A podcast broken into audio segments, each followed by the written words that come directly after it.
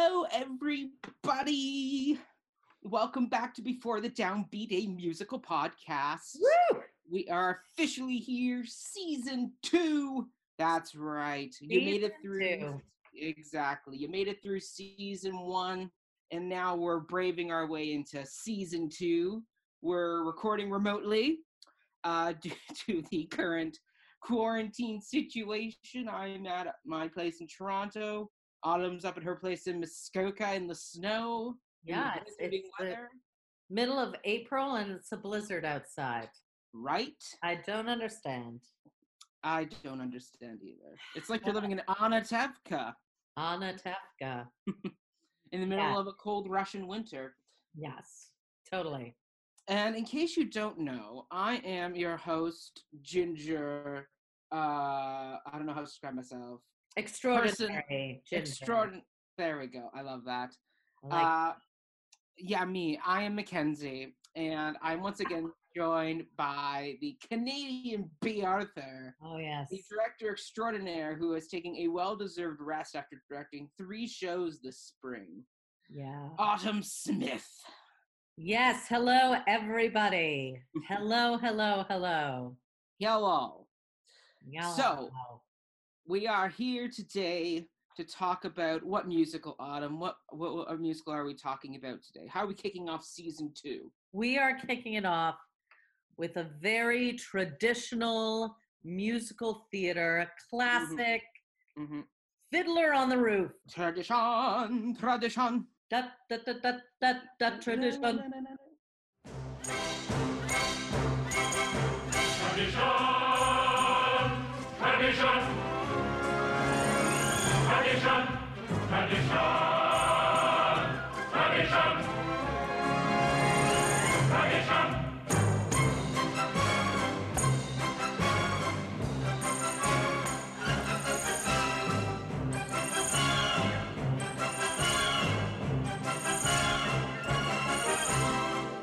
So good. So oh, I know, so good, so good. It is, it is in the pantheon of musicals. Like this is Yeah. the musical of musicals. Like, like it's very hard to find. Like people say, Gypsy is the best book musical. Mm. I hate. I have to say, I think Fiddler on the Roof beats it. I think so. Like, I and I love Gypsy. I I do. do. I love it. But this is this could this could very easily translate into just play form. yes, Live on its own Yeah. and be just as successful. Mhm. It it kind of it kind of reminds me a little bit, you know, I, I just had this revelation that's a little bit like Grapes of Wrath. Oh yeah, absolutely. Both of them are like. it has that it has that displacement and mhm. um i'll never the forget watching uh the tony awards snippet of the grapes of wrath steppenwolf did it years ago with gary sinise Oh, that would be And- good. Oh yeah goodness. yeah and it was my favorite it was literally my favorite book in high school uh, I chose this musical, The Fi- Fiddler on the Roof, for us to kick off season two. tell Yeah. everyone why this is our season two opener Well, there's a new there's numerous reasons. The first one being that it's easily in my top five musicals. Second reason is that I love Russian history. So this is a really uh, fascinating time within the, the Russian history, as it was the time when you had the first revolution against the Tsar regime happening, which then, uh, when that failed, they targeted the Jews. And that's where you had all these pogroms, and that's where this story kind of picks up. Um, so it's a really turbulent time within the Russia Uk- uh, and Ukraine. So it's it's a really fascinating moment in history where you're seeing the fall of, of, of a dynasty and the rise of the people, and you're seeing the effects of that. You're seeing Oh. you're you're seeing you're seeing how these changes affected the little people on the ground who really had no care in the world for, for, for the political machinations of the Bolsheviks, also known as the Soviets, the imperialists the story of Tevye and his family, like that's another reason why I chose it. I think it's a very powerful um, st- a story all, all about this family that gets split asunder by by by, by the changing world, whether it's from uh, his own daughters and their changing views, yeah or or it's just the wider political machinations of the world that kind of split this family a- apart. Um, and it's also interesting where it's a musical that uh, that allows people to grow with it. Like some people start as like the littlest daughter on stage of Tevye's, and they ultimately become Golde and Yenta or Fruma-Sarah. It's multi generational, which is It's- lovely. It is. It's very much like Les Mis, where like you start as a Gavroche or young Cosette, and then you work your way to being a Valjean or a Fantine. Well, you, go, Um, you go through the Marius, and then you go into Yes. the Valjean, and then you get to play the priest when you're past Valjean. It's true. Look at Colm Hey, Wilkinson. Look at Colm Wilkinson. Way to go, Colm. Yeah, I know. We love you. Uh, yeah. yeah. In fact, Colm was actually shooting that scene when I worked with him uh, on a workshop. okay, we yeah. need to do a side story about that. I need to hear all That's, the that's a side story. Yeah. But yeah, yeah, this is a multi generational story. I think that's why it's lasted such a long time. Is that everybody in their family can come back and relate to a different part of the story depending on when you come into it. Well, and it's it's not about big ideas. I mean, Mhm. there's there's bigger ideas surrounding it, you know, that that hold it in its container. But Mhm. really, it's about something that every single family can relate to. hmm It's the it's legacy, Yep. what we want to pass on to our children. It's about Mhm. tradition. Yep. Um, it's uh, you know, it's about the little minute, you know, love that that exists Yes. um, and then and then it, it it broadens out to include the larger community hmm you know of friends and neighbors and Yes. we can all re- we it's relatable it's Yeah. not like uh, you know certain musicals are are not relatable neither are they supposed to be hmm um, Yeah. to the masses but this one is this Yes. one is relatable and there's nothing cynical about it No. and i think you know if you look at something like uh music man there Mm. there's a cynicism in Harold Hill and, fun. and the swindling of a small community Exactly. They're making fun of the small city. Like, uh, uh, uh, they're making fun of. Uh, they're making fun of the mayor and, and, the, and the quartet and, and, and the, pickle little ladies. and it, it- like parade like parade Yeah. is another example where cynicism is somewhat evident you know Oh, absolutely. I mean, I mean, just, I mean, just look at the way they depict the Southerners in that show. Listen, listen But- to our episode, season one, uh, episode six. but you know what you you still want to side with them because Yeah, well, he, yeah. he presents them like the he presents them cynically yet endearingly hmm which is it just adds to the complexity of that musical but uh, Yeah. fiddler doesn't need to do that it is No. it is just so relatable Yes. um and honest it's genuine i don't know if there is a more genuine mm-hmm. musical Yeah, like it I completely agree. bare bones it is what it is Yep. yes good storytelling and it's um it's relatable to every single person on this planet it's like Yes. a good piece of music Yeah, and we and we will discuss why it is relatable when we get to our production history because that we have Jerome Robbins to thank for that. So i'm sure we will get to that. Um, in the meantime, so people who don't know uh, what Fiddler on the Roof is about, because you know there are some people who haven't ventured that this far into the canon to tackle this show. Um, so if you don't know, uh, Fiddler on the Roof is adapted from Tevye or Tevye the Dairyman and His Daughters, which is a series of stories by Shlomo Aleichem. He wrote them in Yiddish between 1894 and 1914 when he died and they were all about Jewish life in a village uh, uh, of the Pale settlement of Imperial Russia at the turn of the 20th century in and around 1905, 1910. Uh, the musical centers on Tevye, the father of five daughters, and his attempts to maintain his Jewish religion, uh, religious and cultural traditions, as outside influences encroach uh, upon, upon upon the family's lives. Uh, he must cope with both uh, the strong-willed actions of his three eldest daughters, Tzeitel, Motel, and Hava, as each of them wish to marry uh, t- uh, for love versus through a matchmaker. And each of their choices of husband push Tevye a little bit further uh, away from the customs uh, uh, uh, uh, uh, of the Jewish faith and heritage. And ultimately, it is uh, the, the actions of Hava who is the uh, youngest uh, of the three eldest daughters, and her choosing to marry outside the faith that ultimately pushes Tevye to um, basically exile her and consider her dead. Um, and if that isn't sad enough that, that a parent has to consider their, their child dead, uh, the musical ends with the entire village of uh, uh of, of, of, of Jews of Ana, from Anatevka all being evicted from their homes and split asunder into the into the wider world. So yes, it's a very heavy musical that has that, that, that it's a very heavy story. It, it, it is it is a very it is a very heavy story, but there's also light. It's, it's so much light present, right? Mm-hmm. And that comes from Tevye. And it, the, the sun rises and the sun sets, but yes. the sun rises again. Yes. And it is, it, you know, it is just one more story about the plight of the Jewish people and the, the mm-hmm. constant pilgrimages, pilgrimages, yes, that they they have to endure mm-hmm. um, because of Christianity. Yep. And I, ah. Uh, mm, wider religious conversation on it. We'll, we can do a side because it's conversation. So it, it, it's it's it's not like as someone who is uh, you know was brought up in a very uh, religious in a liberal way mm-hmm. uh, household.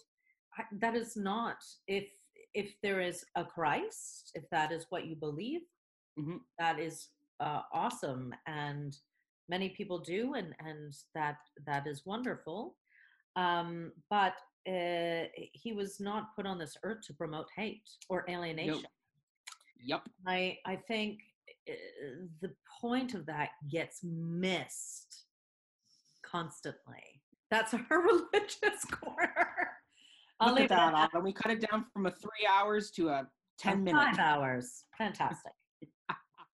that was great. Perfect. Okay, so um, we're now to the point where we have basically uh, a majority of a new production team that we're covering yes, today. Like, um, uh, except for Jerome. Uh, Jerome and Hal. Those are the only two that carry right. over from season one. Uh, but other than that, we have um, two big new names that are added to our roster of production we people. Have three big new names. Really. Three big new names. Three That's true. big new names. So let's, let's start. Go. Let's start with the composer, okay. uh, Jerry Bock, mm-hmm. uh, born in uh, New Haven, Connecticut. Mm-hmm. Uh, he studied piano as a child. Yep. Went to uh, the University of Wisconsin in Madison, mm-hmm. mm-hmm. um, where he wrote his first musical, "Big as Life." Uh, right. That toured um, and enjoyed a, a run in Chicago. Mm-hmm. Um, after graduating uh, from university, he spent three summers at the Tamiment Playhouse in the Poconos. Ooh, that's fun.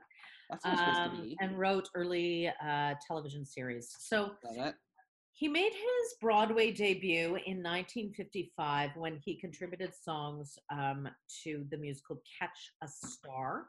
Okay. And then the following year, he uh, worked on the musical Mr. Wonderful, which was designed for Sammy Davis Jr., who I love. Perfect. I love Mr. Star Vehicle. Jr. Um, and then he worked on the Ziegfeld Follies of 1956. Fun. Love I love it. I love it. Um, and it closed out of town. Uh, after that, he uh, shortly after that closed, he met Sheldon uh, Harnick, the mm-hmm. lyricist of this wonderful work, mm-hmm. and they forged a successful partnership. Uh, they went on to um, collaborate on The Body Beautiful, but it failed to charm critics. Uh, and then, but however, it caught the attention of director George Abbott and Hal Prince. Mm-hmm. So this was their introduction to Hal. Perfect. Um, these guys hired um, mm-hmm. Bock and Harnick to mm-hmm. work on a musical biography of the former New York City mayor, Fiorello LaGuardia. And it was ah. Fiorello. Uh, and it earned both of them the New York uh, Drama Critics Circle Award uh, for Best Musical and the Tony Award for Best Musical. tied Wow. with the team of The Sound of Music. So I'm gonna have to do some research and check out this musical.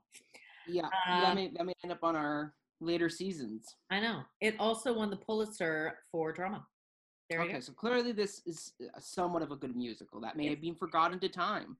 Yeah, yeah, and um, of course they did Fiddler, which is why we're here today, which is probably their most popular and prolific work. Absolutely. Um, but they prolifically performed work. Um, but they also worked on Tenderloin.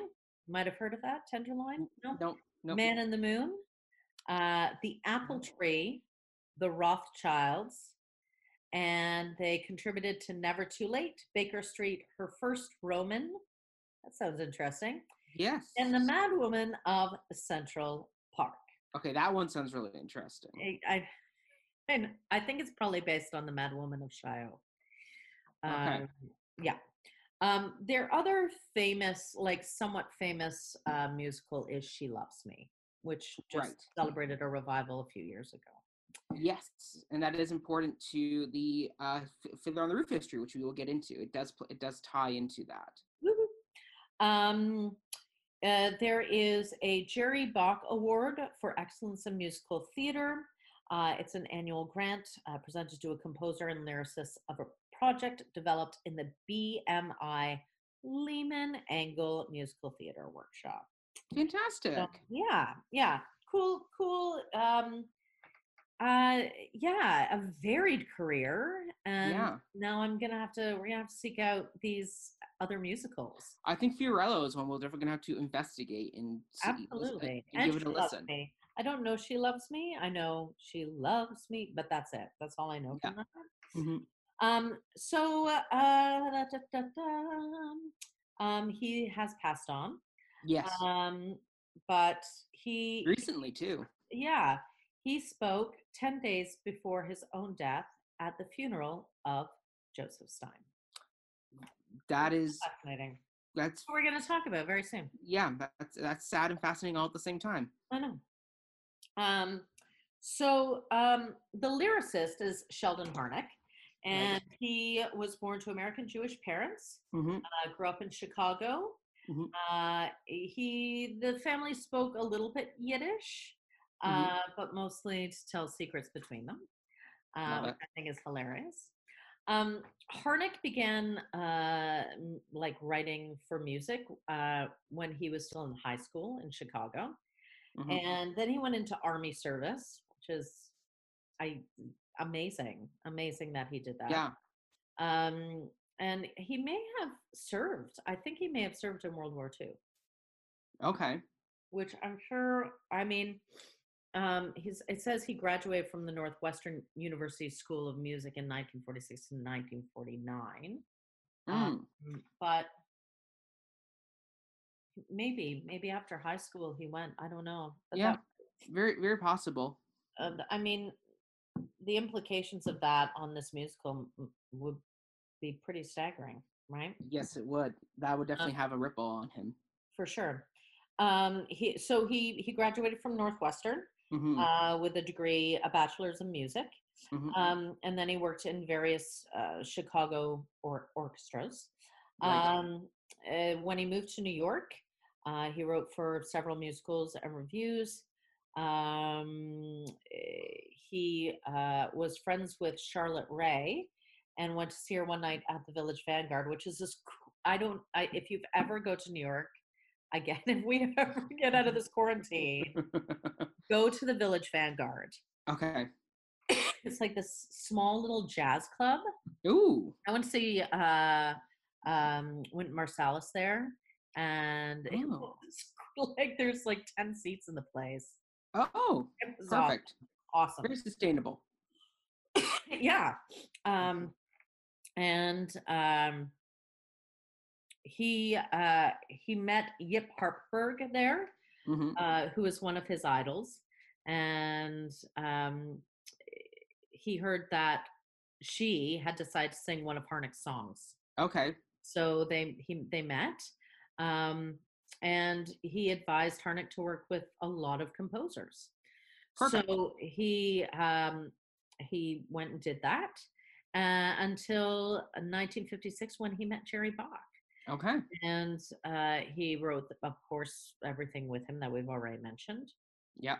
Uh, he's written librettos for operas, Yes. um, and uh, including Coyote Tales uh, with Henry Mollicone hmm uh, for the Lyric Opera of Kansas City. Okay. And um, he co he wrote the lyrics and co-wrote the book with Norton Juster for the musical The Phantom Toll Booth. I remember based that book growing up as a kid. Yeah.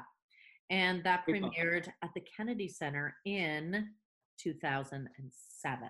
So he was still writing up until like really recently. Not Still got it. that long ago. hmm Um, then we have the wonderful Joseph Stein who wrote the book. Yes. And uh, Stein, born in New York, um, Jewish parents, hmm um, who had emigrated immigrated from Poland. hmm Um, he grew up in the Bronx. Uh, went to Columbia University and got a master's of social work degree. Why not? Why not? You know what? I it made him a better writer, Yes, it did. Guaranteed, because he was able to empathically em- empathetically look at the world around him. hmm Guarantee it. Yeah. um, amazing. And uh, when he was uh, beginning uh, uh, his work as a psychiatric social worker, he was writing comedy on the side, Of course. probably as a stress relief. I would too. Um, He had a chance encounter with Zero Mostel, and that led him to write for several uh, several radio personalities. Um, Bankhead, Phil Mhm. Silvers, Jackie Gleason, Mhm. uh, and he later started working uh, with Sid Caesar on your show of shows Right. and uh, with people like Woody Allen, Mel Brooks, Carl Reiner, and one of my favorites, Neil Simon. Oh, Um, love him. Yeah, me too. Me too. Um, he made his Broadway debut, um, contributing sketches to uh, revue Lend an Ear.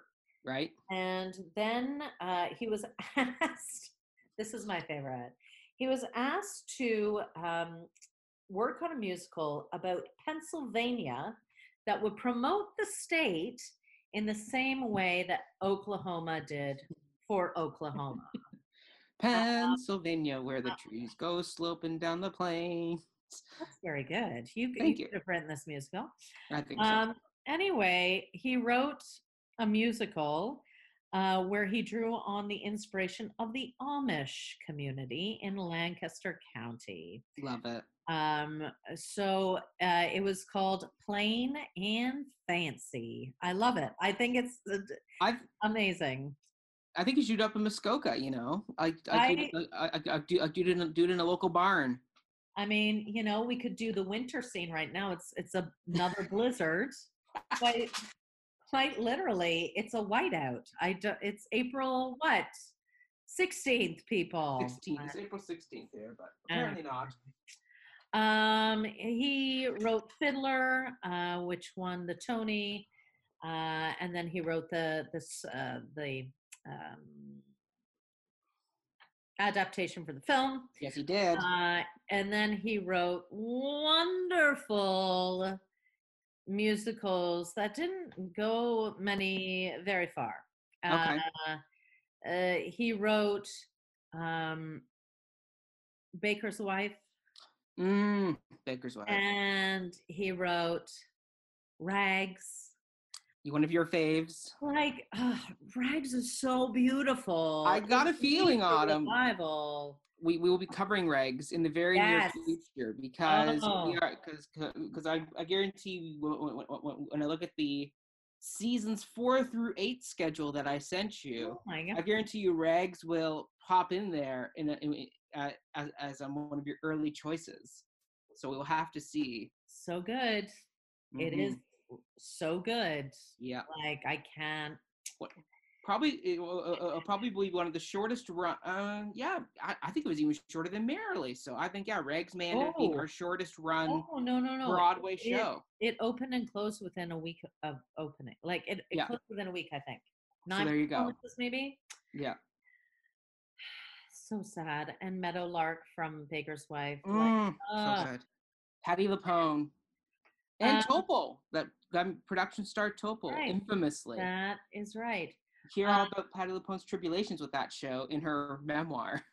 So the other thing that Stein did, he wrote All About Us uh, with Kander and Ebb, um, Right. based on Wilder's Thornton Wilder's Skin of Our Teeth. Um, and he also there there was also recently uh, an encore presentation of a production of Marc Blitzstein and Joseph Stein's Juno, Mhm. uh, which was based on uh, Sean O'Casey's Juno and the Paycock. yeah. Um, and it was at the New York City Center for five performances, Love it. um, directed by the wonderful Garry Hynes from the Druid Theatre Perfect. Ireland, Love uh, uh, where where I took um, my my tour of bedbound to. Look at you. Yeah, no, they were Fun connections. Uh, amazing, an amazing company. Um, brilliant, brilliant people. like Garry's Garry's awesome I love it. being. So um yeah, and then of course we have Hal Prince. We've talked at nauseum about Hal, so I'm not going to mention him as as Yeah. producer. He produced it. Like that, that was his contribution. Yeah, and then uh Jerome Robbins directed it. And uh, Mhm. I'll talk to you just very briefly a reminder of Yeah. uh, our friend Jerome Robbins. It's 'cause It's true. been a while. Yeah. Um, uh, since episode two of season one, West Side Story. Yeah, choreographer, director, Mhm. dancer, theater producer. Yep. Worked in classical ballet, film, Mm-hmm. stage, television. Uh, responsible for On the Town, Peter Pan, King and I, Pajama Game, Bells Are Ringing, West Side Story, Gypsy, Mhm. and Fiddler on the Roof. yes. Um, of course, the film version of this musical was directed by the wonderful Norman Jewison, Canadian, uh, Canadian not Jewish. icon, not Jewish. yeah. Uh, put a lot of Judaism into his film, though. I, he did. a lot of symbolism that was very overt. Yes. Um, and then most recently, a, a version was directed um, in Yiddish, uh, Yes. which everyone I know that saw it said was a revelation. And it was Yep. directed by Joel Grey. Grey, the Yes. the wonderful uh, original MC from hmm Wizard, uh, the, the the original Wizard from Wicked. Love it. All the great Okay. stuff. Yeah. Joel, We will get into that production. yes, We will get into that. But Okay. yes. All right. So now sit back, Autumn, because now we get to go through the production history of this epic, epic show. like I should go for a break. It's gonna be a while. Yeah. Light your cigarette. Let's do it. Yeah, I love it. Okay, here we go. so, uh, the process of developing this musical started when Sheldon Harnick was given a copy of Sholem Aleichem's other book, Wandering Stars, uh, which is about a touring Yiddish theater group, uh, described as very uh, Dickensian uh, of a novel. Um, so he thought, oh, this would be great. Uh, so he takes it to his writing partner, Jerry Bock. Uh, and they and they both agree, great story, great material. Okay, let's take it to our partner, uh, Joe Stein, to write the book of this show. Joe Stein reads it and goes, "No, this is this is this isn't the material you want." He says, "Instead, go look at the Tevye stories because I read them growing up as a kid in Yiddish, and I think they'll do much better for us."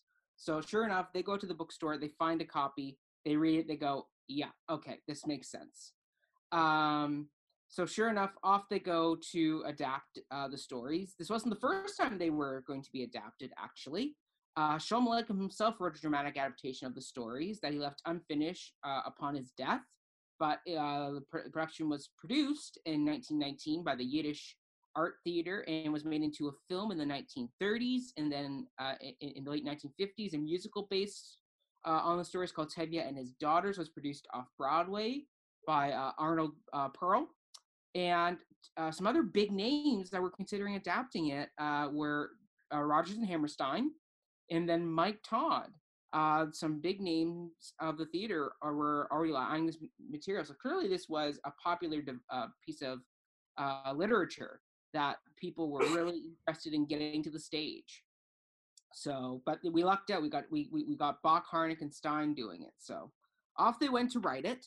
Uh, from all accounts from them, it was a very collaborative experience where where basically uh, they went back and forth where somebody would write a lyric, somebody could write a um, piece of music that would inspire them, and they just kind of uh, played off each other and created a whole a whole plethora of unused songs from for, for, uh, uh, for this musical. You could write a whole new musical with all the unused songs that they that they discarded.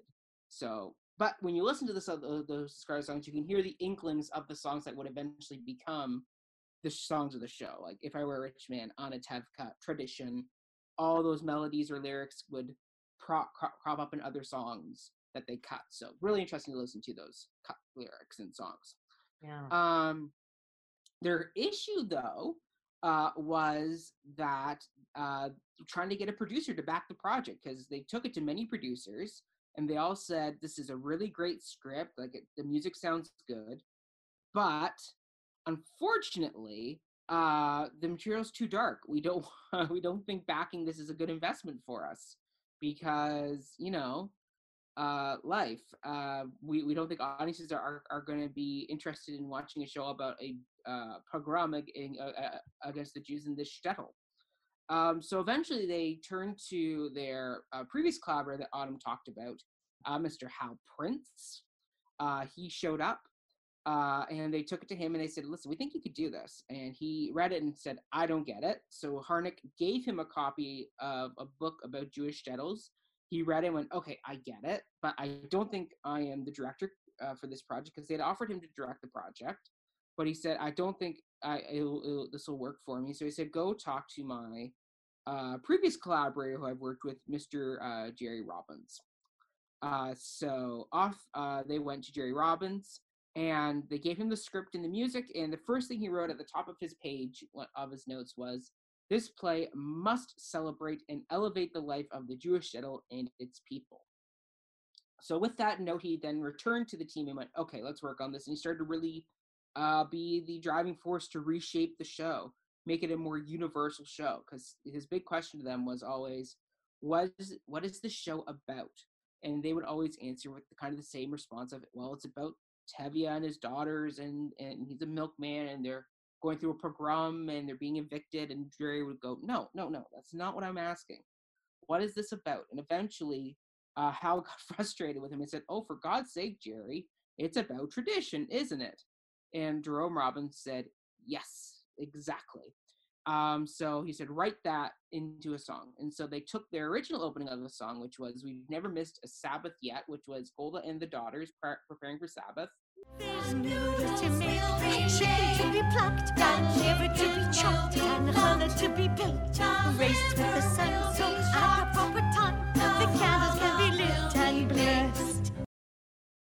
And uh, they turned that melody uh, into tradition.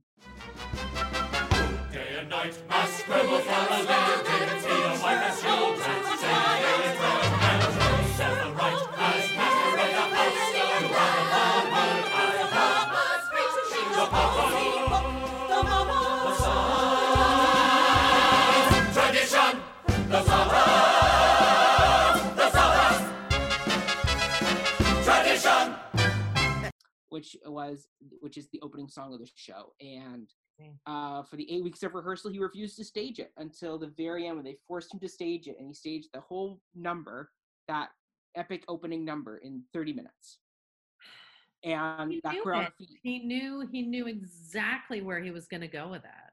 yeah, exactly. And, and and he knew he had to build the community first before he could do the song, so you could get genuine responses out of the actors to so he could inform his choreography. Look at that. He went backwards. It's like Mm-hmm. one of my favorite musicals. Yes, last five years. Wow. Mhm. No, Merrily. Merrily.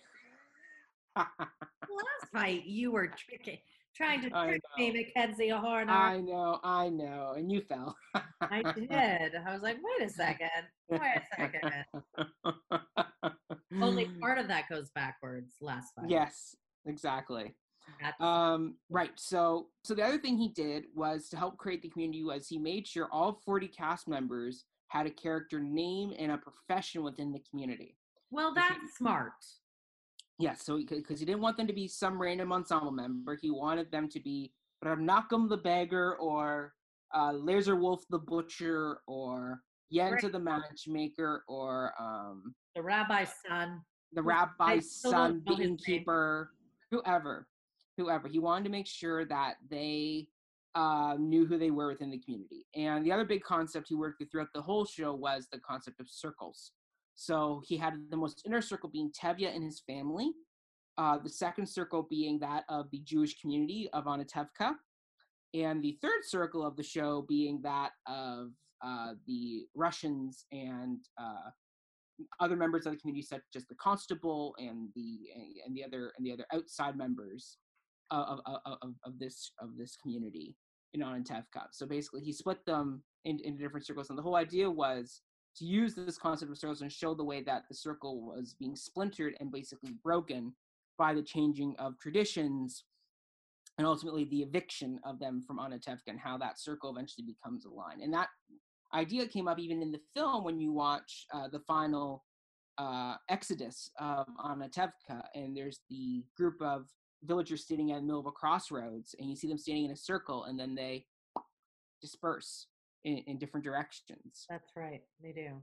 So that did come back, the whole idea of the circle.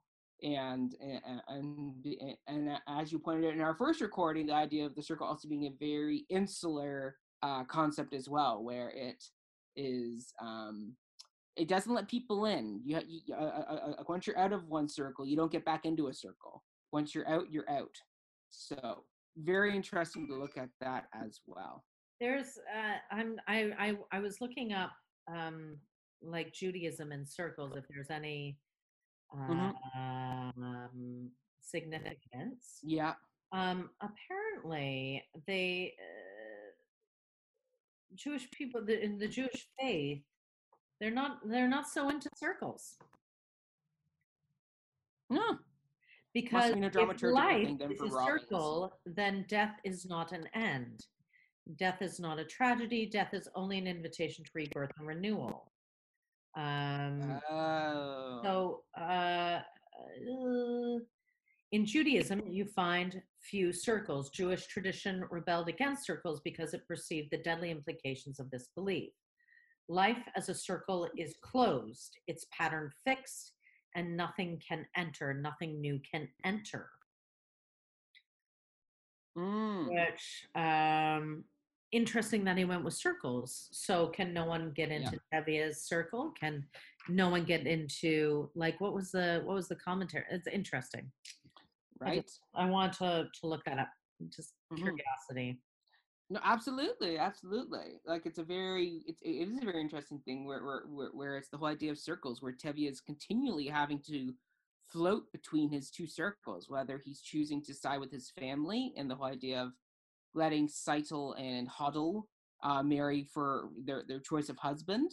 well that And, uh, breaks the circle It does it, it, it, exactly. It breaks him away from from from the community, and the community doesn't like that this change, as we see uh, later on in the show. They, they're very much against. The, uh, uh, they call call it radical. The, this whole idea, um, and then it's the same thing uh, later on in the show where he where Tevye makes the one time in the show where he chooses community over family, and that's with Hava, and he chooses to side with the community against Hava for marrying outside the, the, the circles. which is So, sad we'll it very much is and, and he doesn't get to reconnect with hava until the very end of the show when that community circle is broken because of the eviction and they're all being separated so basically once that it, It's a middle circle is broken and like- it's just that insular family circle again by itself he's able to re uh, connect with hava I just- remotely ugh, through, I through that last line that. I have issues that he didn't choose his daughter.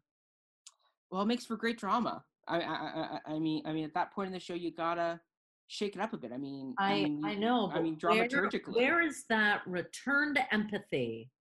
at the very end when w- when um when he says and god be with God be you with that's you.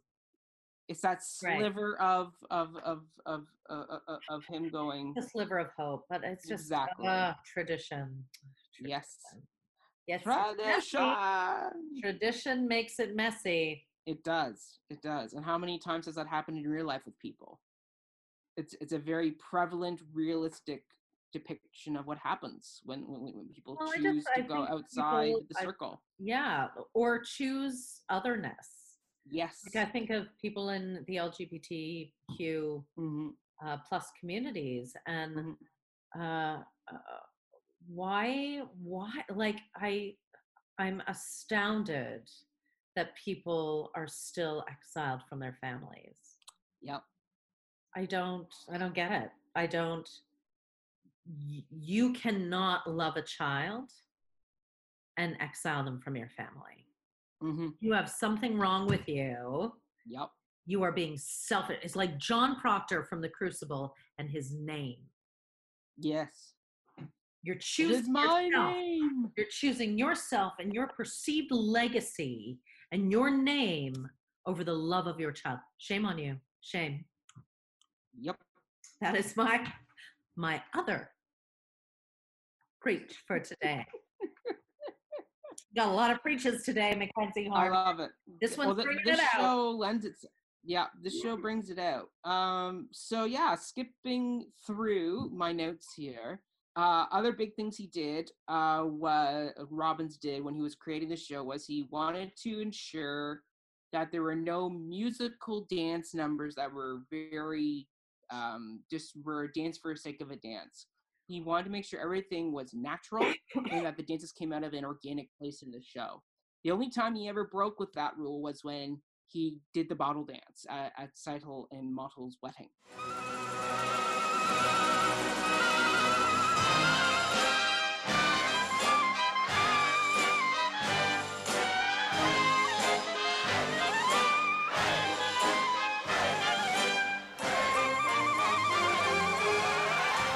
Because he saw because when he did research for the for the for the wedding he went to real bar mitzvahs and at one point he saw a drunk uncle at this bar mitzvah dancing with a bottle on his head and he thought that was such a creative idea that that was the one moment of the uh, uh, of, of his choreography for the show where he particularly makes it a showpiece that it's that, uh, uh, that it's, it still fits. And that's what makes Jerome Robbins a great choreographer. is- yes Musical dance breaks should always fit as if you're just speaking dialogue. You're just you're just dial conversing in a different way.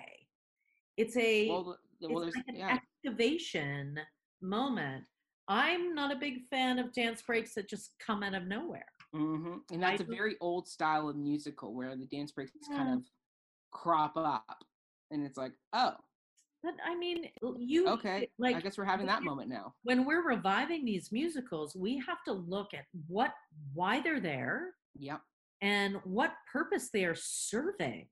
Mm-hmm. Like I can't stand it when people just throw in a time step because they think that looks good. Yep. Would your character do a time step like in this moment? Mhm. Why? Like there Mhm. has to be the same dramaturgical um fierceness Yes. around physical engagement on stage as there is with the text. Yes. So I'm I'm glad Jerome did that. He may Yeah. be flawed, Oh seriously. he, oh, oh, he was a very flawed man. People have said that many Well, times. he was quite was- difficult to work with. I like that. And I love that the bottle dance wasn't really a thing until he saw one uncle doing it. Like, Yeah. it's not part of uh, you know, um the culture. It's No. it was just one uncle. Yeah. That's what it was. Great. It, it, it was just one uncle having a good time at, a bar mitzvah that inspired that iconic moment of the show. And I'm sure he's conned a lot of non-Jewish people into believing that that's part of the Jewish culture. Oh, absolutely. like it's these little like wink wink suckers, you know. it's of Absolutely. cynicism in the show. Yes. Yes, Right. absolutely. Um, when it came to casting for the show, uh, it was Robbins who requested that it be Zero Mostel to play the role of Tevye, as he felt the role of Tevye needed to be larger than life, and Zero Mostel certainly filled that bill. Um, the only hurdle with them was that the two of them did not get along, as Mostel held great animosity against Robbins for when he named names at the McCarthy hearings, Mm, um, which he was forced to do because if he didn't name names, they would have outed him as being gay. So basically, they kind of twisted Robbins's arm um, uh, to, to yeah, again, again, Yeah. like and what a- and- like just a, a an absolute witch hunt. oh, it was. It, well, that's what got inspiration for the Crucible for Arthur Miller. Oh yeah, Um, one hundred percent. Yeah, that's very well noted. Um, but yeah, the two of them, even though they didn't get along personally, they were able to get along uh, for show wise, and and, that, and and so they worked well uh, during the show. I wonder Uh, if there was- was some level of forgiveness. If there was some no, no, no. The, the in the documentary they they talk about the relationship, and in the book, Mir- um, Wonder of Wonders, Miracle of Miracles, they talk about how on a personal level they just never saw eye to eye. It was basically they they just came in and did the and did the job. That that was their drive, and you know I what? That's okay as long as you can do we that. all have people that we hate working with. Yep, Uh, and if they're good, they're good. exactly, exactly. I mean, it doesn't make for a very pleasant working experience. No. but but hey, if you as long as you get the show done and it comes out well, you're good. yeah, Um, but Yeah. yeah. Uh, so the show uh, opened uh, with out of town tryouts in Detroit, and due to a newspaper strike, there were no initial reviews that were going to be uh, released.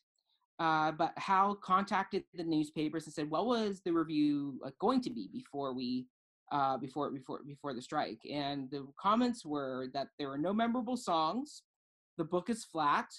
Besides Zero, the rest of the cast was forgettable, and the dancing was undistinguished. Yeah. Um, so Robbins, upon hearing these reviews, set out to make refinements, cuts, and he swore that he was going to make up to 10 different changes a day. Uh, which, when you're doing a show at night and changes by day, it's quite a it's, quite a lofty goal to say we're doing 10 big changes um, to the show. Uh, so one of his major changes came when he uh, removed the song "When Messiah Comes." When Messiah comes, he will say to us, I apologize that I took so long, but I had a little trouble finding you. Over here a few, and over there a few. You were hard to reunite, but everything is going to be alright. which was a song sung by the rabbi right after the eviction uh, notice comes, and it was a very ironic, uh, sarcastic song, uh, all about what the all about what the Messiah will say when he eventually comes for the Jewish people. Uh, and audiences weren't laughing at it, and so when the creative team talked to audience members, they said, "Well, we're not laughing because it's not a funny moment. It's a very heavy, uh, sad moment of the show. This exodus." and so they went okay um so they took that song out and they took the chorus of another song um called letters to america In Anatevka, Anatevka, thoroughly orthodox Anatevka, where else could Sabbath be so sweet? Anatevka, Anatevka, obstinate orthodox Anatevka, though pigs may wander through the street. and they took that chorus and slowed it down to create the song anatevka Anatevka, Anatevka, underfed, overworked, Anatevka. Where else could Sabbath be so sweet? which is the, the, the the climactic song of the show and uh, with all these changes uh, the next stop in, in washington earned the cast rave reviews it was the best reviews they ever got for the show audiences were enthralled That's awesome. uh, right yeah. Um, yeah, and then from there, uh, the show opened on Broadway on September 22nd, 1964. Uh, the cast included Zero Mostel uh, as Tevye the Milkman, uh, Maria uh, Karnilova as his wife Golde, uh, Bea Arthur as Yenta the Matchmaker. Like, there's a fun little I love that, ya. but I don't think it's right. Yeah, yeah, yeah. Jerome Robbins was never happy with the casting of Bea Yeah. Arthur. Uh, he just went, I didn't have anybody else better to do the part, so you got it. Which, as an actor, I'm sure that was very disheartening. Uh, he kept cutting a lot of Yenta lines because he didn't like working with Bea Arthur. She's too cynical. Like there's not like that's She what I love about Bea Arthur. Like she's dry and Yes, husky. You know what I mean? Yeah. Like she's Yenta isn't that. Yenta is very much what you see in the film. Much more Estelle Getty. Estelle Getty would have been a great Yenta. Yes. Yes. Yes. Yeah. She can't tower over Tevye. Like No. like it doesn't make sense. Right? I know that's uh, that's typecasting. I just don't think it's her hit. Like, do you No. know? I, No, I- exactly. and she's a great actor. And She there's is. nothing against Bea Arthur. Yeah. Um, She actually would have made a really interesting Golde, if anything. See, see, see Yeah. Golde would have been a much more interesting bit of casting. or I Fruma like- Sarah. She would have been a brilliant Fruma Sarah. very, very different from a Sarah. she, she- yeah, she but she could be like smoking. soprano. soprano. What is this about you trying to marry my husband? Sounded like Harvey Fierstein, Yeah, which I'm oh, sure you're getting to. we are getting to Harvey Fierstein. Um, but yes, uh, so Bea Arthur is Yenta the Matchmaker, Austin Pendleton as Motel, Bert Convy as Perchik the Student Revolutionary, Gino uh, Conforti as the Fiddler, uh, Julie Ming uh, uh, Amingus as Hodel, uh, Joanne Merlin originated the role of Tzeitel, and that role later be assumed by Bette Midler, who started out on the ensemble as Rivka, the shoemaker's daughter, and she eventually moved right to being Tzeitel. So yes, I Bette love Midler, that. right? I She- love Bette be- Midler. I love Bette Midler. So She'd make a great Golde. I'm just saying, i- i- if they're, if they're gonna do a new film she version, yeah. she'd make a like cast her as Golde. That's gold. Oh, Yeah. it's snowing now here. Yay! See, I Yeah. sent it your way. Yeah, you sent it my way. Um, when the show opened, it received mixed reviews, with Walter Kerr writing his review. Uh, the result is a very near miss, and I very much miss what it might have been. But the reviewers were all wrong because the word of mouth for the show was fantastic and resulted in lineups being around the block to purchase tickets in the days after the show opened. Um, and the show proved so successful that they moved it to a bigger theater in 1967, the Majestic, and they moved it again in 1970 to the Broadway Theater.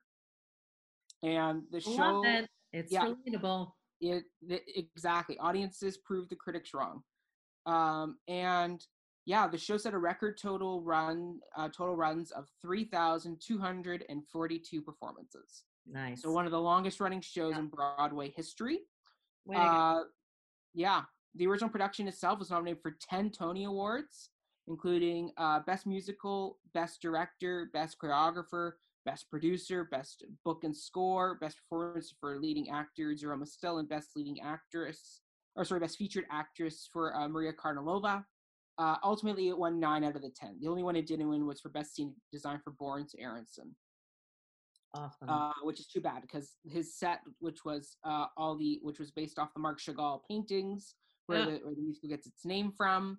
Yeah. Uh, yeah, it, yeah. Apparently, that was a beautiful set with all the little houses around the Yeah. proscenium that lit up. Apparently, Chagall saw the show and didn't like the show, so there's something for you. Yeah. Um, yeah, but whatever.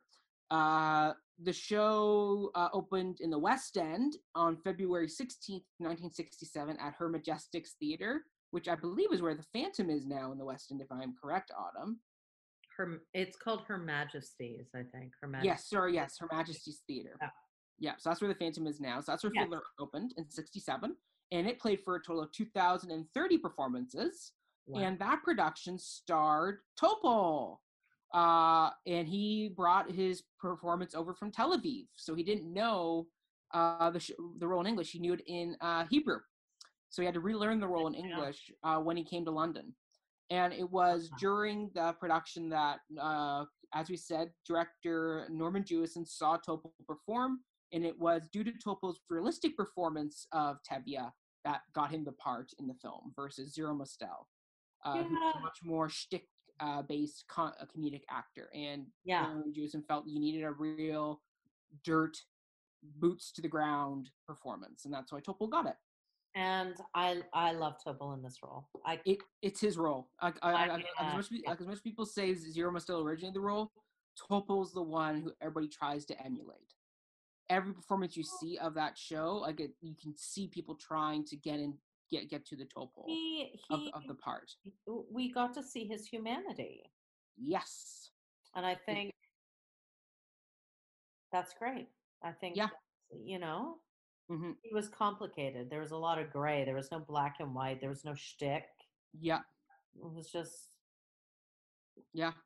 It was just what it was. and casual. Like there was a Yes. casual Mhm. everydayness to him, and I Yes. I I love that about him. His Yes. performance. Absolutely. Uh, the And- musical. mm, I saw him live. Do it live. See, and I was supposed to see him live. We will get to that story momentarily. Uh, but Autumn was the lucky one and got to see him perform the role live, which I am envious of because I'm sure it was fantastic getting to see that performance. It was. Like, it's his I role. also had cappuccino for the first time that evening. Oh, So well, that's another memorable moment too. it was a good moment. It was a good moment. Uh, so the show has been popular over the ages. It's been revived in uh, 1981, uh, 1991, 2004, 2015, and 2018 off Broadway with the Yiddish production directed by Joel Grey. Wenn ich bin a Rothschild. Ganze Tag ich sich mit dem wenn ich bin a reicher Mann. Hand in Wasser, nicht reingetan. Uh, which, as Autumn said, has earned rave reviews because it's because the show has such a history that people could come see the show and just experience the show in its native language. And and, and that's a it's, a it's a very rare treat for audiences to do, and you have to earn that with the audience. Where Totally. the audience, where, where the audience needs to know the story well enough that they can follow without being taken out by the um, language barrier. Yeah, it and it you know it's it's one it's a musical that's easy to follow and it can transcend language. Yes, exactly. Like it it tr- it can transcend it. Yes, So I think absolutely. that's uh, you know that's the other thing that makes it really relatable that that that ability of transcendence. hmm hmm Mm. Absolutely.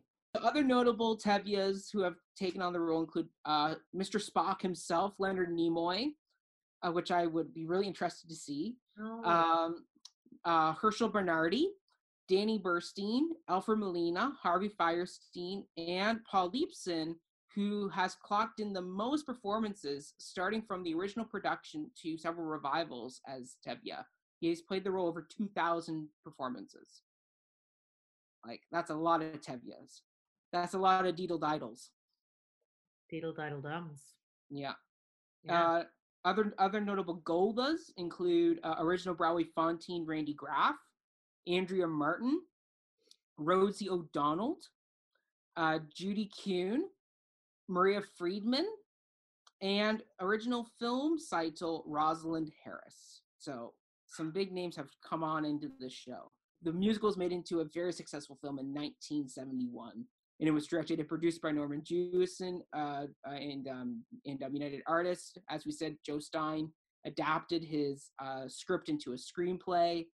Uh, the film itself uh, was w- w- was hailed uh, for, with critical acclaim. It won three Academy Awards, including Best Music Scoring Adaptation and Best Original Song Score for arranger conductor Mr. John Williams of Star Wars fame himself.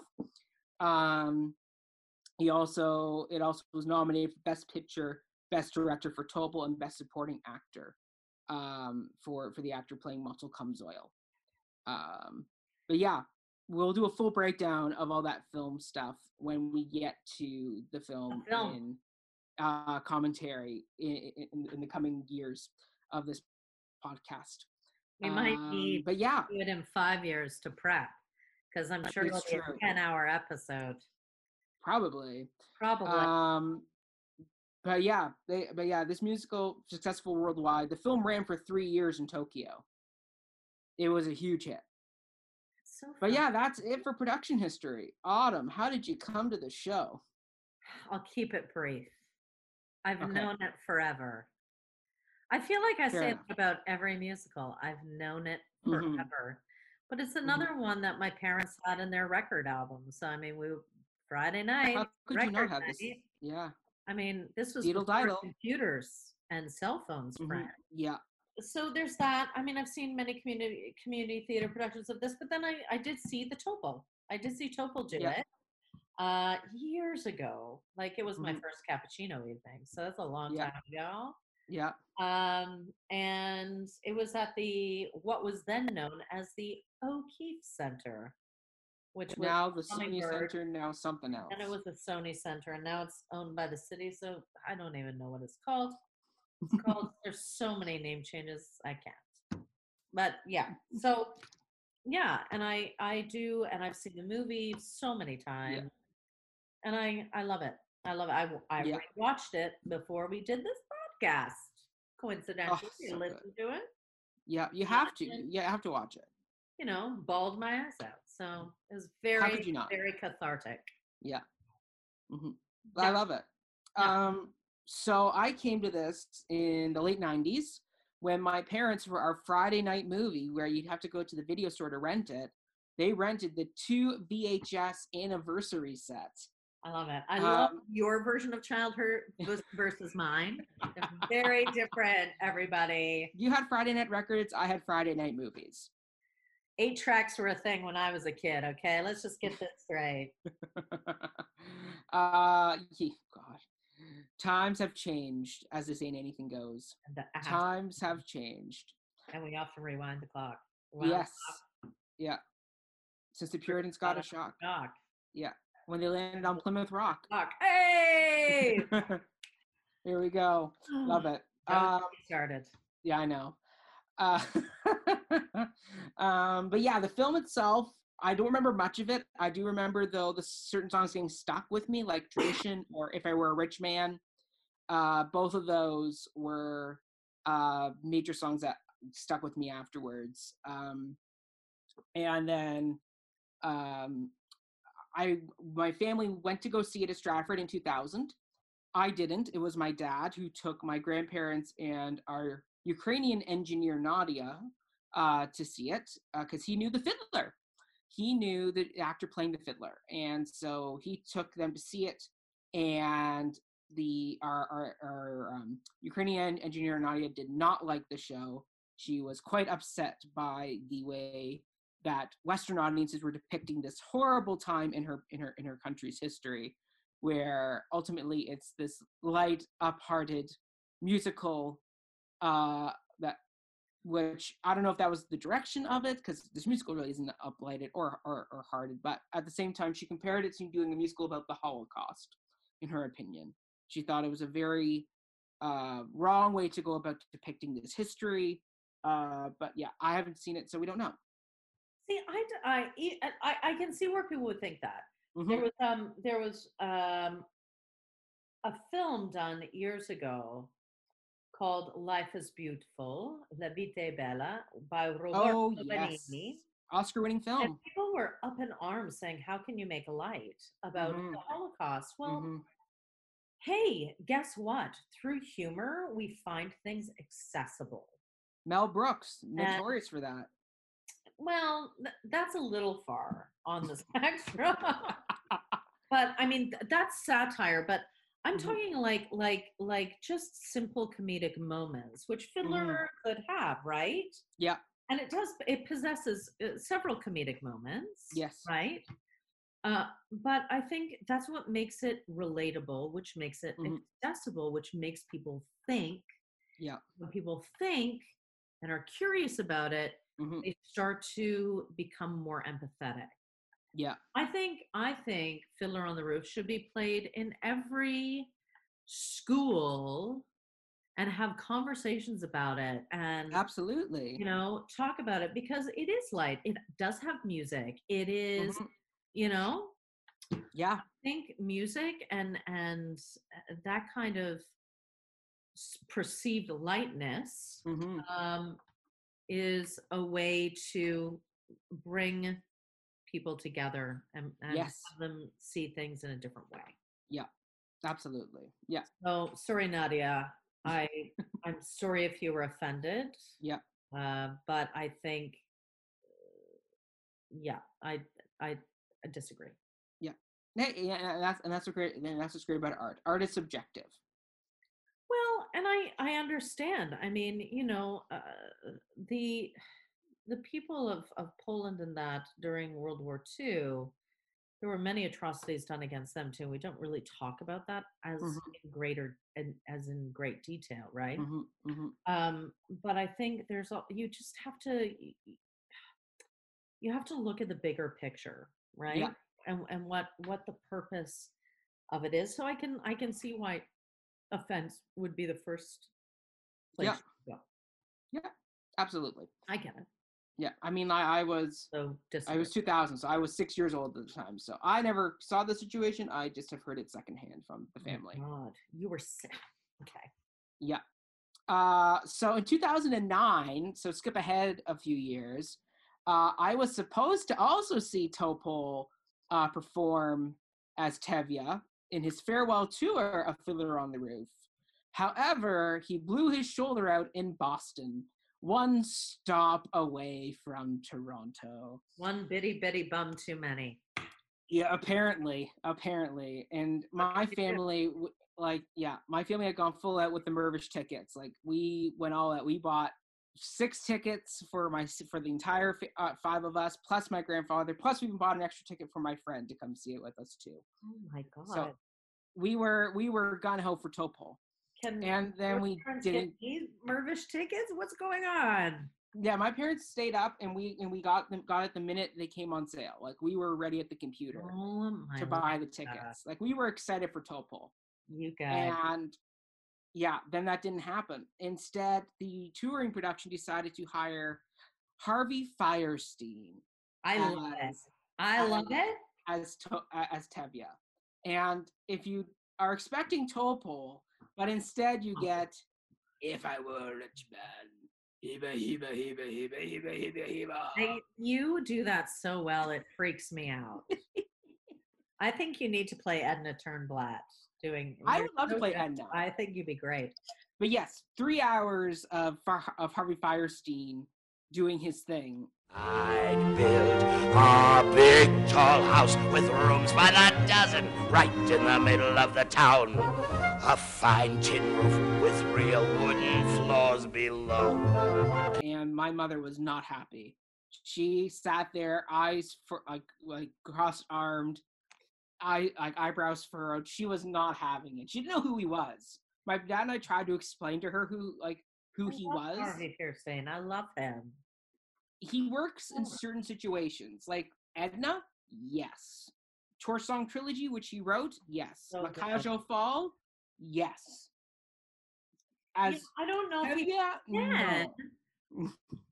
He's got the, No. the the the the weight to go behind it. Like he's he's strapping, right? And he's got guess No. physically, yes, he has that weight to him, but But- vocally, this is a tough like role. he could be a farmer, right? c- he could be a farmer. But I, Um, yeah, I don't know if he could uh, like sing he it. couldn't sing. No, he couldn't sing it. That's part of the issue of three hours of hearing uh, him not sing the part. He's, he's you- a particular caricature of himself. yes, I absolutely. Not like, I think therein lies the issue. yes. That's all. Yeah. Um, but yeah, so did that, and then uh, my latest experience was in 2019, this fall. I saw the wonderful documentary made all about the musical called Fiddler a Miracle of Miracles, uh, which was fantastic. It was a great night. It was opening night of the documentary. The theater was full. And the minute the song Anatevka came on, the entire audience, in unison without a signal, all started singing the words under their breath. It's crazy. like random strangers. We did not know each other, but we all ended up singing this one song in perfect unison, as if we were the villagers of Anatevka. I It was beautiful. But just talk about something that brings your community together, right? Mm-hmm. Mm-hmm. Like I, I'm a huge fan of that. Yeah. Yeah. And it it's done that obviously. Um, yeah, yeah, Yeah. It's beautiful. It's I love beautiful. it. hmm Yeah. Yeah. Okay. All right. Uh, Autumn, what is your first of your top three songs of the show? How have they changed since the last time we did this? Yes. Oh, I'm I'm excited now. What is number one? Originally, originally, uh, my first choice was tradition. I've gone away from that. What is it now? Uh, my first offering is uh, to life. To us and our good fortune. Be happy, be healthy, long life. And if our good fortune never comes, kiss to whatever comes. Drink the to life. And the Yeah. reason why is because the celebration that is inherent in the song Mhm. um, transcends religion, Yes. race, Mm-hmm. uh, all of it. Yeah. Right? And it brings two disparate groups together Yeah. that are supposed to be at odds with each other. And I I love that. Like some of some of the best moments in in uh, like in theater for me are those moments when those parties can come together. Uh, made up of innocent people, not not people making the decisions, Yeah. it's just people people Mhm. seeing people and sharing in a moment of sheer humanity Yeah. and setting aside everything else Yes. and that is why i chose that song I love it. I love it. I completely agree with you. It is, it- I, as you said, it's the one moment of the show of what could be. Mm, because because you see a moment where either a brawl could break out when when when the Russian bumps Tevye and during the dance, or as we see in the moment, they come together. yeah And it's a beautiful moment. And then right after this moment, you get reminded of, oh yeah, we're not friends because the constable comes to Tevye and goes, listen, Tevye, I like you, but heads up, we got to do some programming in the village to show we did our job. And it sucks you're not a Jew. yeah Um, and once again, it shows that mix of these guys all get along, but they're doing their job, job in air quotes, for the sake of some higher power that's not even there, that wouldn't care otherwise. but again it's like part of it and- and it's the reason why jojo rabbit was so successful is this idea of blind nationalism Yes. like why are why are why is that my job Yeah. why is burning people's homes my job Yeah. like where is the foresight to ask that question but hmm sight is gone it is blind Yeah. nationalism and that's where that's where we get into trouble Yes. this is what uh right, Right? so that, Mhm. that is that is why i i like this moment but it's also Yeah. complicated because in that moment why can't you do something other than what you're doing Yeah. and it's it's terrifying hmm that you don't And walk away and go tragic. but like do you need this job how badly do you need this job are you supporting a family like Yeah. so many questions that go behind this and we should never be putting people in the situation where they have to be a villain Yeah. that is It- not the role of a, a any kind of political movement or it Mhm. shouldn't be hmm right certainly in a democracy Yeah.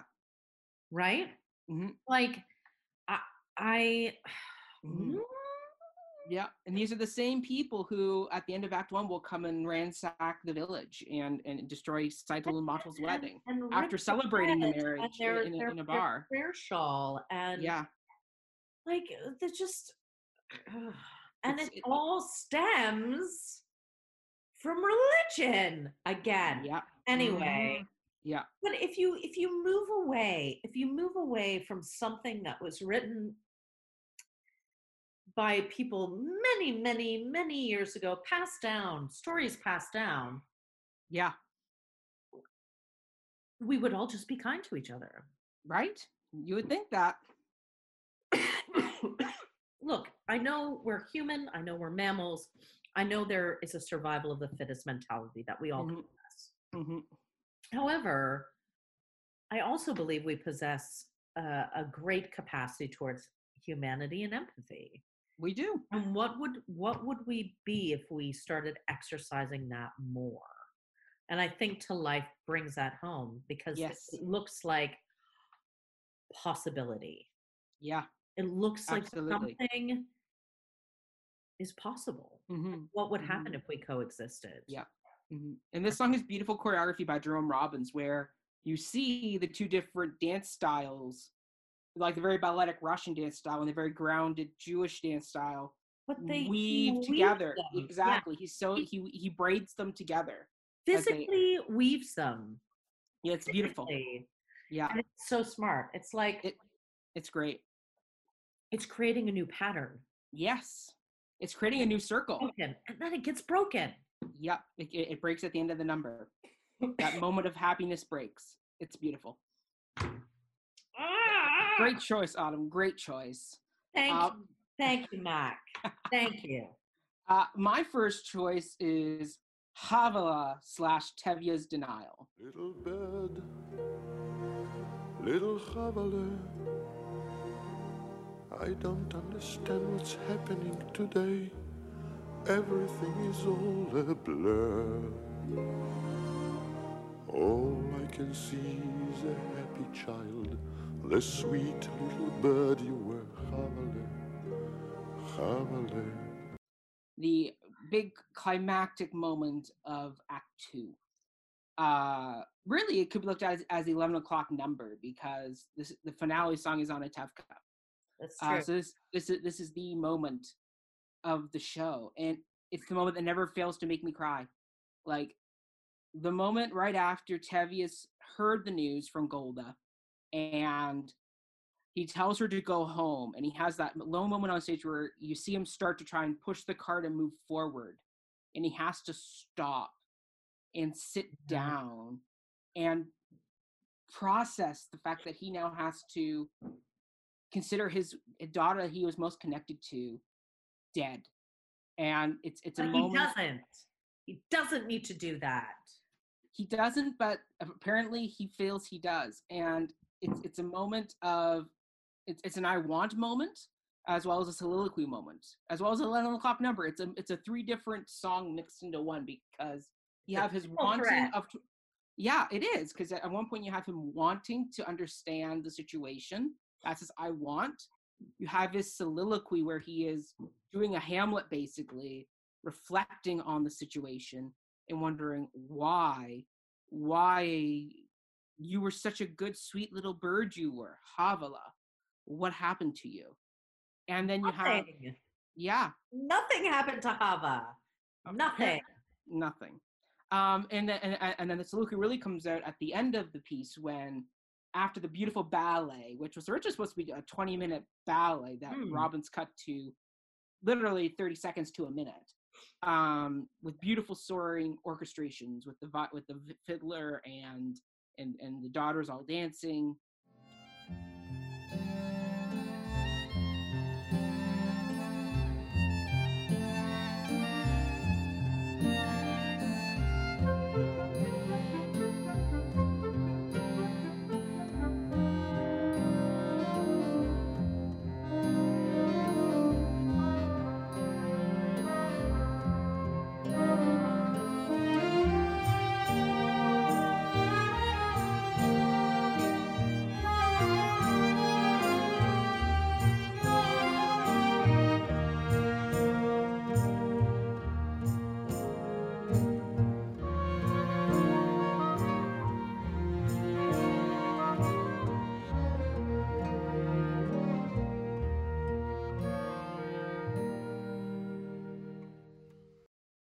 their husbands and the fiddler. Um, and at the end, you have the great moment of, can I accept them?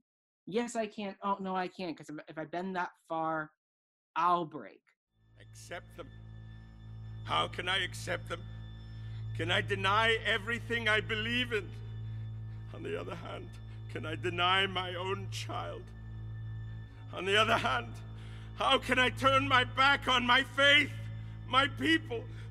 If I try to bend that far, I will break. On the other hand, there is no other hand.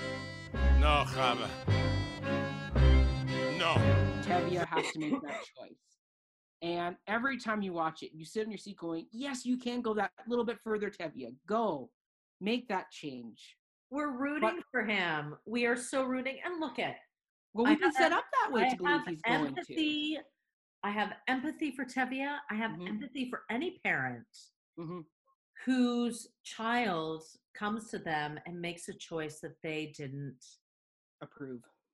uh, have as part of their legacy plan. Yeah. I get it. It's something, you know, having having children, you know, for a lot of, for the most part, is kind of a selfish act. It is right? You want to leave a piece of yourself on the earth Absolutely. and a legacy, and you want to have a little piece Mhm. of you continue, and um, Yeah. but it's actually about being selfless Yes. because you have to trust that you Mhm. have done the best you can for your children Yeah. and then let them be who they need to be in the world hmm and you have to support them with love and but i get it i, I get i get how hard it is for parents i just Mhm. think that it's the one time you have to put yourself aside And Tevye doesn't. It- it- but yet he doesn't make this decision lightly. no this moment has a huge ripple effect on him because yes after this moment, he never talks to God again. Yes, he sided with his community and with God in that moment, but he never talks to God because up until then, um, he, he's talked. The last time he talks to God is right after Hodel leaves, and he turns to God and says, "Keep her warm." And the very next scene is is is, is the reveal that Hava has married outside the faith, and he never talks to God And Not not after the edict, not when he's leaving Anatevka. He never has another moment like but that. does he think like do you think that he thinks god has forsaken him is it kind of a uh you know is it is it one of those moments where he feels forsaken and is that why he's lost his confidant or does he I think he's angry. I, th- I think he's angry at the world. I think he's angry that he had to make that choice and that he well that's great yeah and, and, and, and- that he had to make a choice of the bigger community where basically it's one against the family because he still has two younger daughters and he has a wife and he has um Tzeitel in the village still. So it's do i make the choice of go with hava know and o- and, os- and ostracize my entire family from this community that i live in? anyway. He doesn't know that yet though. As far as he knows he's living with them until he dies. But as soon as he finds out they're leaving. He changes his mind. Eh, kind of. He, he makes the right move toward changing his mind. He, he um, a little i'll tolerate you exactly and i think down the road if if they eventually make it to america uh he, probably would continue to learn how to tolerate so autumn what is your number two uh my number two has changed what is it Well, well, my first one had changed. Uh, Yeah. it, no, I still had two life the last time we did this. yeah My you did. second one is the new one, okay and it was a glaring omission between us the last time we recorded this. So Which sunrise, was? sunset. Sunrise, sunset, sunrise, sunset, swiftly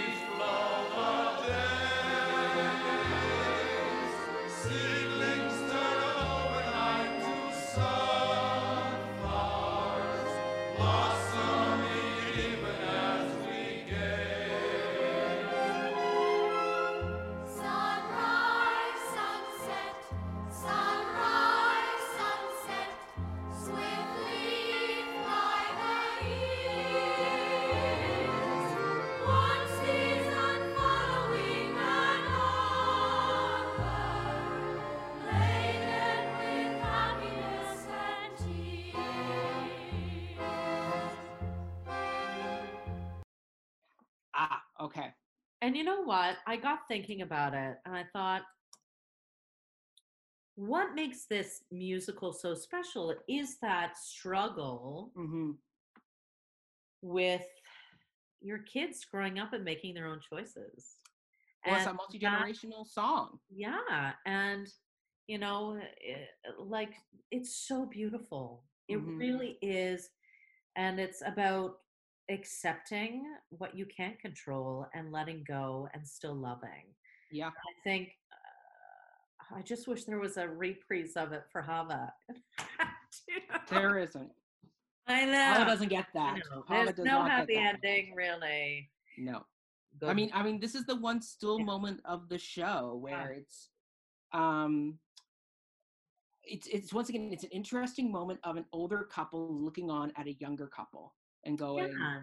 like, I, I, I, I, I, like we're- like we're now moving into a new section of our life where Yeah. our children are going to be getting married and moving on in the world. They're going to be creating their own family circle within this community and and they have no preconception of what lies ahead of them their whole idea is of sunrise and sunset we're going to continue to move in this pattern of that cycle. It's that it's Yeah. it's the Sabbath cycle, right? yes exactly Uh, like sundown, sundown, and like it's all Yeah. about is it's you know it it takes tradition, but it's starting to slant it and question question themselves and Mhm. uh, you know yeah everything goes so quickly and when you're a parent it does like your days go so fast and so slow yeah at the same time. like when you're homeschooling, you're like, Yeah. please let it be sunset. yeah But then, you know, they're, you know, with our kids, it's like they're gone after seven days, and you're like, oh, where did it, where, why are you so tall? Did you grow another inch since I last saw you? It's, Mhm. Mhm. there's, it's, it's huge. Like it's yeah swiftly go the days, right? yes oh it's a beautiful there's a reason why it's played at so many weddings Yeah, and I, I, yeah, I. I get that. I, It- I it- wish it's- it weren't played at weddings unless it was actually sung by parents by parents. Yeah. Now that would, ugh, that would kill me. If my Mm. parents sang Sunrise, I would, I would not make it through my wedding. you it'll and me happen. both autumn you and me both are, are gonna have very musical weddings I know, I know. i'm excited great. Yeah, Yeah. it is. The song of the show. Between If I Were a Rich Man and Tradition, this would easily be the third major song of the show. Yeah, When, when people think of Fiddler, this is easily one of the first things Oh, that come to for mind. sure. Um, my second choice is Do You Love Me? And now I'm asking, Golde, do you love me? I'm your wife. I know. But do you love me? Do I love him? Well, For 25 years I've lived with him, fought with him, starved with him. 25 years my bed is his. If that's not love, what is? and you love me. I suppose I do. Ah. Then I suppose I love you too. Yeah, The- I love it. Like, oh, I'm sorry. This like this song beats Sunrise Sunset in my opinion because as much as I love Sunrise Sunset, this song there's so much to something so simple of a question of do you love me? And Oh, the one ques- hundred percent. like I, I, the layers of this song, and it's not a difficult song. Like, like it doesn't like, like it's it's a conversation put to music. It's very song Sondheimy in that way. Um, Yeah, it's a conversation. it is. It It's- is. You know, it's there's a lot of there's a lot of rhetoric in it, Yes. and uh, I agree. I think the idea of arranged marriages is, Mhm. And and you know, I I I used to I used to do um, huge um, Jewish ceremonies as a, a Mhm. caterer, and I'll never forget this one. Mhm. It was so big. Yeah. It was arranged. She had only met her husband once before, Oh boy. and this was a Mac um, millions of dollars on this wedding. I'm not joking. That's And she trying to get her to walk down the aisle, she was a mess. gotta wonder what happened to that marriage. If they ended up like Golden Tevye. married. They're yeah. still married. Oh really? Yeah, apparently. Wow. Yeah. There you go. Well, that, that's just like Golden Tevye, where they talk about how, like, the first time I met you, I was Mm. scared, I was shy, I was nervous, so was I. But my father and my mother said we learned to love each other. And now I'm asking Golde, do you love me? Yeah, and when does that love sink in? Like, it's you're settling on behalf of tradition, Mm-hmm. and I don't know. I don't. I don't know. I don't know the answer. I've never been in an arranged marriage. Neither have I. I I don't think I would like to be in arranged marriage, but That's not for us um, to say us, because because it's not part of our culture to do. no. But I, I think that's what's interesting about you know hmm the, the the question of it. Like, Yeah. do you love me? We've we've watched all of our children now, basically. Yes. will go off and marry someone that made their heart sing and their Exactly. have butterflies. Yeah. And I mean, What do we have? that's a big yeah. question. Is it is it just It is. mean, or Mhm. is it? I mean, it's that's a big relationship question. Oh, it's you know? huge. Like, It is huge, and it's and it comes right after um, Tevye's given permission for Hodel and Perchik yeah. uh, to get married, and without their wi- without his blessing, without his permission, that they're they love each other and they're getting married, and so. The way Tevye gets around uh, getting Golde to approve of the situation is he puts the question to her. And this is where you see their two different ideologies collide because Tevye is lofty head head thought and Golde is his grounded rock that keeps him that, that, that keeps him grounded.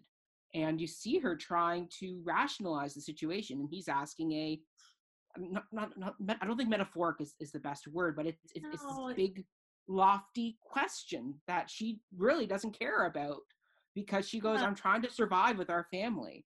Like, why talk about love after 25 years? Like, we've starved together, we fought together, we sleep together, we've had a, we've had a family together.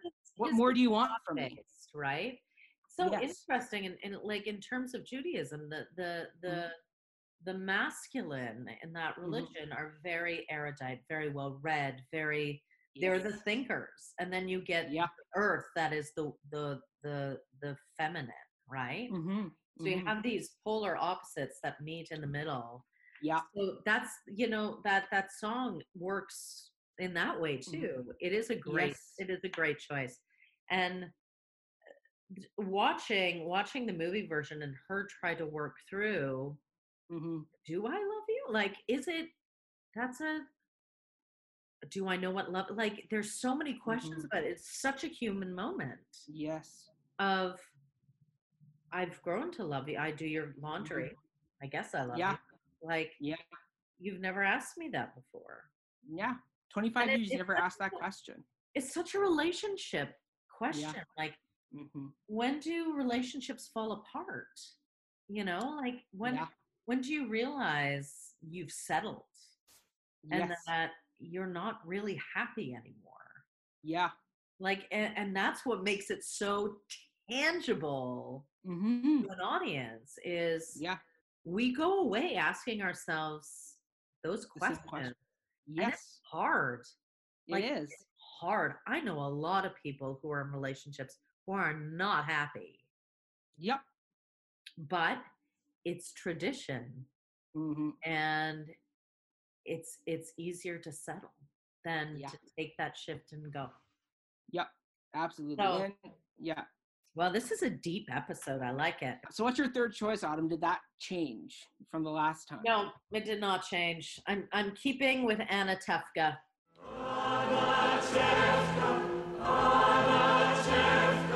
Intimate, obstinate, Anatevka, where I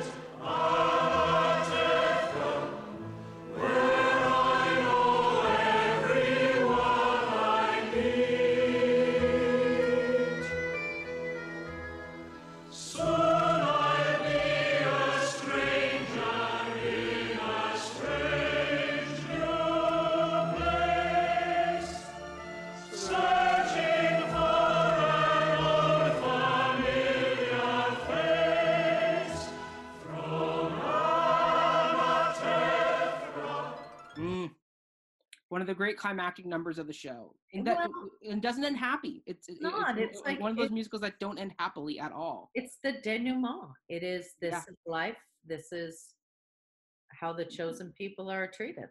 This is our journey. This Mhm. is our continual journey. Mhm. And it's a moment of discovery for the, for them as well, where where, where, where they realize that Anatevka isn't a place physically; it'll, it'll be a place in No. them, in the heart, It- and, it- and it's them coming to terms with that moment of, yeah, we're we- we're not going to see each other every day, but we're gonna but uh, but we're gonna live. To, but we're all going to be together in our in our minds in our in our in our hearts. Has been broken. Absolutely, this is the But- moment where the where, where, where Uh, yeah, I I like it because it's about the place mhm. is, becomes another character. I think it always was. I I I- think It- it's an it unspoken was, character of the it's show. Solidified. It's solidified. Community is one thing, Mhm. but Yeah, the place, yeah. like the actual land hmm in which they resided, Anatevka, hmm becomes this thing that gets left behind. Yes. So, and after that, what will become of Anatevka? hmm And will it still be Anatevka? How many Yeah. times can I say Anatevka? um, but do you know what I mean? Like there's there's Yeah. something there's something about how does how does the topography of a Mhm. place shift when its people leave? It's like when a, when your kids leave a house, how does the dynamic within the space shift? Well, there's a reason why families downsize after all the kids leave, right? Like Yeah, my parents are talking about that.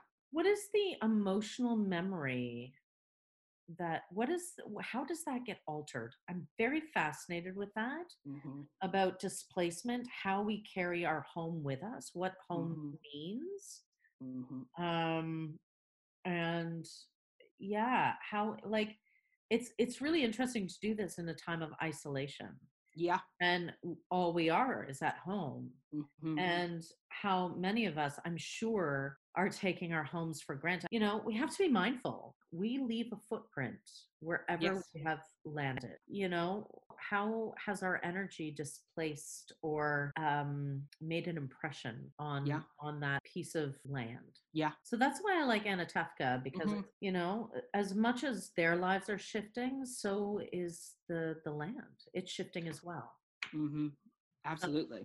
that is why I chose Anatevka. I think it's a beautiful song. I think it's a beautiful goodbye song. Yeah. It's a it's a salute to to, to the place. It is it, it is the send off of send offs. Well, it's it's it's about leaving your memory there. It's Yeah. leaving a piece of your soul in the, Yeah. in the soil. hmm So I think you know it's yeah. I think it's big. Like it's it's it's big. It's an excavating song. I love it. It's a good goodbye. It is. It is. And my third choice, on the polar opposite end of of uh, songs, it's "Miracle of Miracles," Motel's song. But of all God's miracles, large and small, the most miraculous one of all is the one I thought could never be. God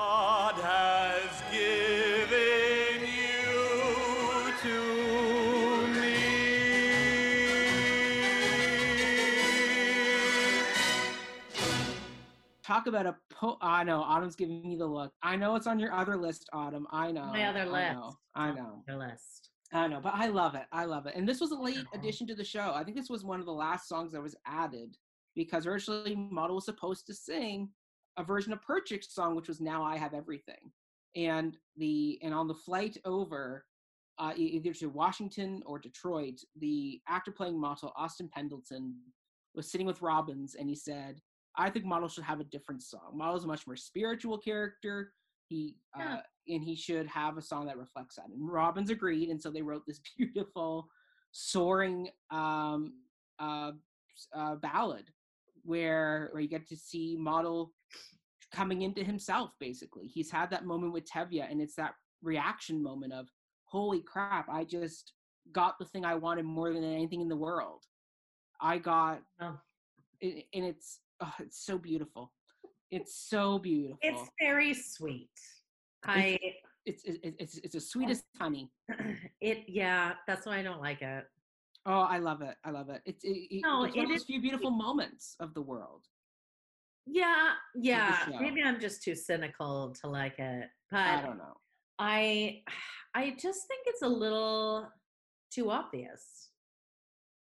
Obvious is okay because like Motel is like Motel isn't Motel isn't an intellectual. He's a tailor. So he's relating to the world, the world he knows, and his and he, he- he's he, he's a character who goes to Sabbath and reads. He's the- the- well the- read. he, he he's he's well he, he's well read so he knows his literature and he's relating how he and he's finding how he relates to all these heroes he's read about whether it's david and goliath or or or or whoever it's it's this beautiful moment of him realizing that he is just like his characters that he's grown up with that he has co- that, that that he's been able to accomplish his his his dream he slew goliath and and, and he won and he won the day Uh-huh.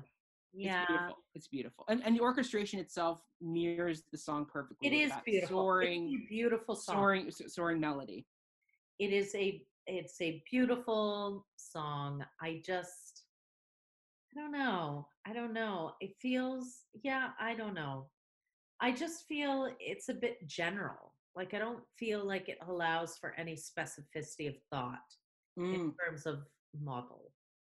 Like yeah, you'd have to work on it with the actor. You'd have to make sure it isn't just Yeah. a karaoke song. You'd have to really work with them and go it's find the thought.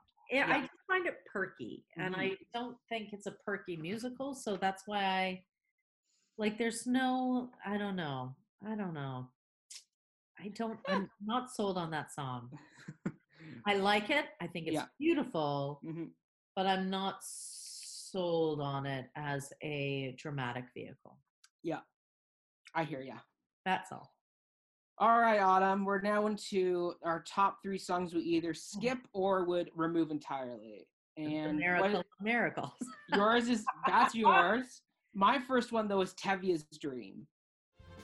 What is this about your daughter marrying my husband? Yes, her husband. Would you do this to your friend and neighbor Fruma Sarah? Fruma Sarah. Have you no consideration for a woman's feelings? Woman's feelings. Handing over my belongings to a total stranger. Total stranger. How can you allow it? How? How can you let your daughter take my place, live in my house, carry my keys, and wear my clothes? Pearls, how? How can you allow your daughter to take her place? This because you talk about over the top and like out of place. This song just goes like obviously it's spinning with Tevye telling this over the top lie to convince Golde, but it's one thing to have like the grandmother Tzeitel come and say marry Motel, but then you got to add in Fruma Sarah on top of that, and it's like just one thing after the because she's not other. convinced after grandmother Tzeitel. He's like, oh, what am I gonna do now? Oh, I better bring in Fruma Sarah. He gets carried away in it. I know, but it just goes over the top, and I'm like, wrap it up. Let's go. We got sunrise sunset happening here. This is a long show. I know, I know, and I I get that. I just think it's the one part where you can where he uses his tradition hmm to his great advantage. Yes, because he knows Golde will go with the sign. Oh yeah, and Yeah. I think I think it's this is the comedy that work for me works in this show. Mm, fair enough. He's he's conning her, and he knows. He is. And he what is great is it's it also highlights their relationship and how well he knows her Yes. and what she's gonna fall for. Good point. That's a good point. And I love it. I love I love the epicness of it, the ridiculousness of it. Uh so many times it's like people on shoulders and yes. it's uh, Very over the top. hilarious. It's Yeah. it's funny. It's yeah. And then oh, we've got all these people coming back from the grave and Yes. it's awesome. I get it. I, I I get your point, but I just go. I skip that song every time it gets to that. Like Yeah. miracle miracles, and it's like, oh yeah, now we got Tevye's dream. Sometimes I'll listen, sometimes I'll be like, nope, sunrise, sunset, let's go. Well, between us, we would just skip to sunrise, sunset. Amazing. apparently, apparently. Apparently. I love it. Um, I Yeah. don't really have a next one. I have two. I can, it's your favorite musical, and you have two more. What's going on? I can be objective. I can be objective with it. I mean, right. it, I, it, it, it- it's it's it's a, it's a, it's a fantastic show. So none of these are like truly awful songs. No. But like now I have everything. I have something that I would die for, someone that I can live for too. Yes, and now I have everything, not only everything, I have a little bit more. which was cut from the film, uh, which is Perchik's song uh, that he sings to Hodel, similar to what Motel does with um, Tzeitel. Yeah. So it's again, it's those bookendy things that they're doing. Yeah. But as as Jewison said, he goes, Perchik is a character who doesn't sing. He's not a singing character. He's a student revolutionary character who's a very grounded, like like character. He he's not this guy who who who sings. Like yes, he dances, but that's for plot's sake, where he's proving a point. He's not dancing for dancing's sake. And the mem oh, the- could be the guy, the guy, the guy, guy that like bursts into song? Yeah, he would be because oh. because he's this lofty guy who talks to God all the time. He is a very theatrical person, and he overreacts a lot, which is really funny. The song just doesn't fit, and it works just as well in the movie without it, where you take the song out and they still get together. Yeah, And it- I, I yeah, get that. because because they have the whole great scene of them talking about him trying to propose to her, and he doesn't know how to do it That's because he's trying to not be political, and she's well, he is being political, and tr- she's trying to make him not be political. Like Yeah. the whole idea of and affection. yes, that's important too, and affection. Yeah. right? It's that whole Yeah. it's that whole back and forth they have, and that and that's and that's what that song is about. And I, I get what you mean. I, Yeah. I totally get what you mean. And yeah, you're right. I, I don't I don't think he'd be the type of guy to just go, Hey, now I have everything. I have everything. Yeah, it's like you. Yeah. Yeah, it's a bit obvious. Again, like Miracle of Miracles, mhm. obvious. I mean, if I if I was being a really cutthroat director, you could cut both the boyfriend songs and be okay. People would be irate if Oh, absolutely. I If you- cut if you cut Miracle of Miracles, Miracles. yeah, people will be okay if, if you cut Now I Have Everything, but you cut Miracle of Miracles. Oh boy, Autumn, you got some explaining to do. My last choice, though, is The Rumor. Remember Perchik, who started all the trouble? Well, I've been told by someone who should know. What? That Golde has been arrested oh. and Hodel's gone to Kiev. Oh. Motel studies dancing, oh. Tevye's acting strange. Shprintze has the measles, Bielke has the mumps. And that's what comes from men and women dancing. which takes place middle of Act Two, and it's designed to give it was designed to give Bea Arthur a song in the show, and it was it's also Not the meant to, film. no, well they cut it from the film. So basically, you have the plot exposition of you have to figure out a way to tell the audience that Perchik's been arrested and sent to Siberia. Yes. In in the movie, it works really well where uh, the letter comes. Golde or um, Yentas got it from the post office and read it, gives it to Tzeitel, who then gives it to Hodel. Hodel and the family, and then and then you slash cut to them at the train station, which Okay. works just as well. Uh, but I mean, you don't need you- the extraneous plot. No. Like it's just it's just like bam bam bam. Like it's just extra extra extra. yeah, it's, it's not necessary. I mean, I do like their replacement song they came up with it- with- in the 2004 revival, uh, where it was a song called Topsy Turvy. Everything is changing. No? Yes! Men and women dancing, right? Right. Children making matches. I don't stand a chance. Either I should kill myself or learn to dance. where it's Yenta and the other women of the village lamenting the changing world of, of, of these young people, where they're going, all these people are following Tzeitel and Motel's example and getting married without a matchmaker there. And we're You seeing don't need young- it. You don't need it, but if you really want a song there that reflects the community's point of view of the changing world, that that that works better than the rumor because the rumor just shows broken telephone and the ridiculousness of No, the I- village. being I nosy. don't think you need anything. I think it is implied. Uh, I think it is obvious that the reason why uh, Tzeitel and Hodel and Hava have issues is because they're going against tradition. So Tradition. we don't. We don't. I don't need Yenta to sing me a song about how things are going in her world. I don't need it. At that point in the show, it's not necessary. Get to Anatevka. No. Get to Far from the Home yeah. I Love.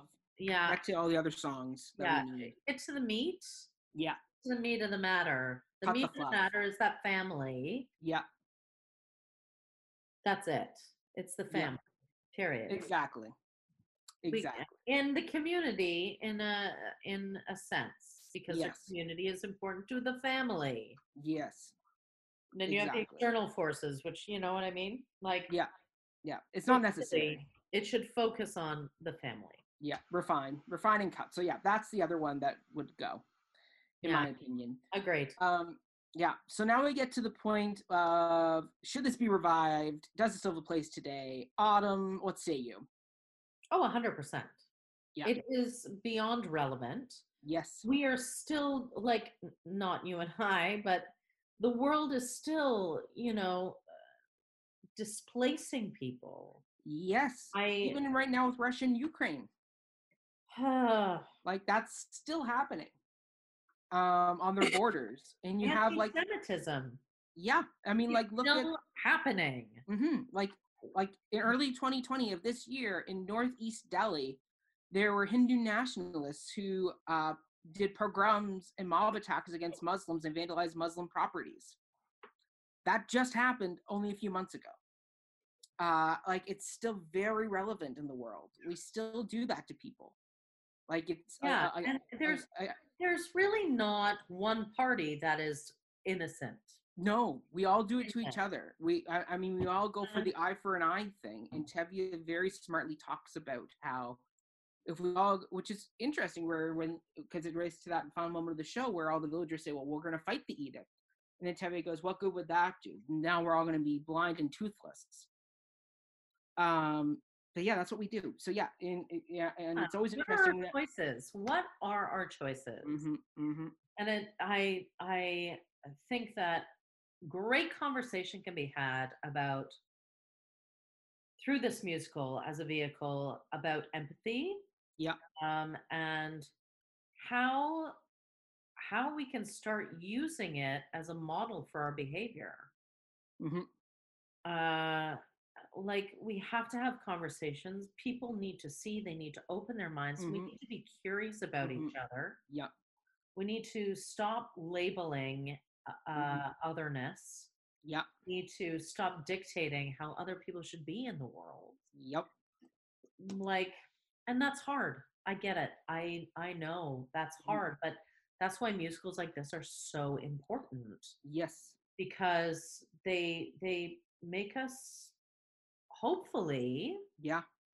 they make us think. They make us think and look at what we take for granted and how we present in the world and our bias. And so, yeah, I think it's 1,000 and million percent it should be done over. Yeah. It should be shown in schools. People should talk about it. It should be a launching point into conversations about Mhm. the Holocaust. Mhm. Then you bring in something like Jojo Rabbit and show it to kids. Yes. Kids should be watching that because Yes. it, it, it shows how that one personal exchange Mhm. can change that nationalistic blindness and be curious about other people and Mhm. ask questions i think i think we'll be much better off as I agree. uh, people Mhm. Mhm. and i think you know uh, that that this musical is a, a really great it's a musical so it's accessible which is It why is. it's great uh, it's a good conversation point it's a starting point and then you start bringing in heavier even heavier stuff I also want to say we should revive it just so I can play Tevye. So yeah that needs to be done. i also think it would be a good Lazar Wolf I could see that. I could see that. Yeah. He's not as fun though as Tevye. That'd be something you play after you play Tevye. i don't i make don't older. have a role in this You can direct a production. Yeah, with a lot of consulting from some Jewish friends. I'm Yes. I would. I would like to I would like to do it, but Hard I house, hire us. I'm also very I am mindful. I am Yeah. mindful that You uh, have to be. You have to be.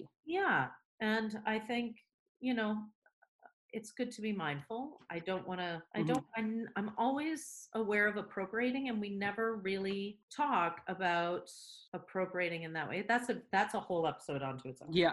Going forward, we're gonna have a lot of great stuff for you in season two. We have some guests lined up to come be a third party uh, on some episodes. Of, uh, so stay tuned for that. Uh, Brody Weld, our wonderful theme music composer, is still composing and writing wonderful new hip hop tracks Love under it. his name Father Floses. Uh, please go check him out on Spotify and all other platforms. He is out there working hard, creating some wonderful material about fatherhood. It's fantastic.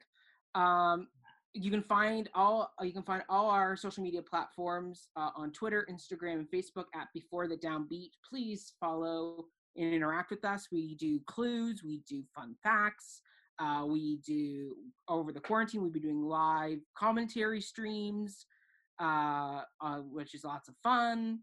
Uh, so yeah, just come on in and join us. We are we are Yeah. more than we, you, you can come join our circle. We are a very welcoming circle to come. We, our circle is is open Yes, all the times. exactly.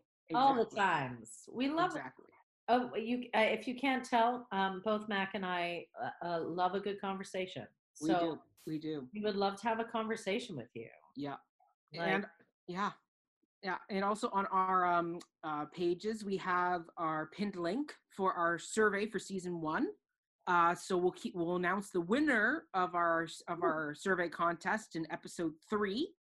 Uh, so you have still have a little bit more time to get your comments in. So please go on over there. It takes five minutes maximum just to go through and answer some questions, just so we can continue to improve our um, our, our our our podcast. And the big thing we can announce now is our podcast has a Patreon. Patreon. That's right. You can now help us keep the lights on here at Before the Downbeat.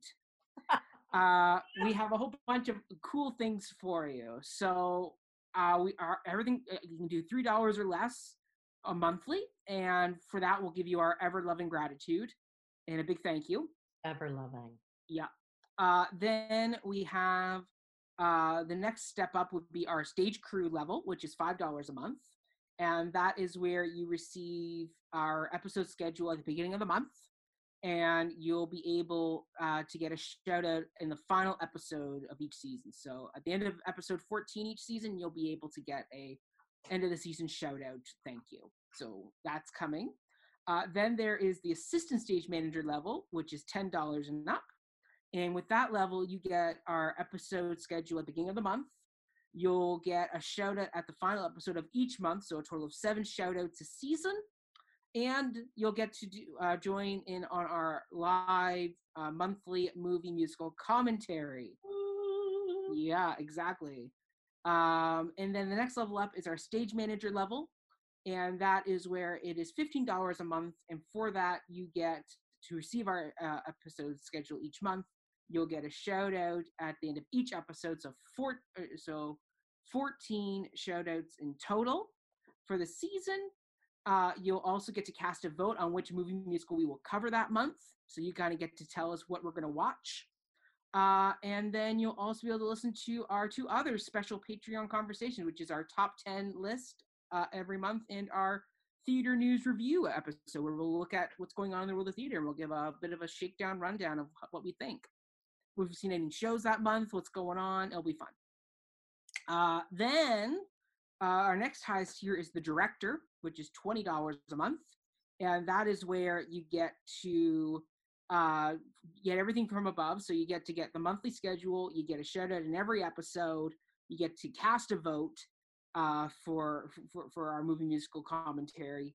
You also will be one of the two people chosen who can select what movie musicals that we're going to be voting on, as well as our uh, topic for our top 10 list. So you can choose things from what are our autumnized top 10 favorite musicals, who are our top 10 Broadway divas, who are Oh, uh, yeah right.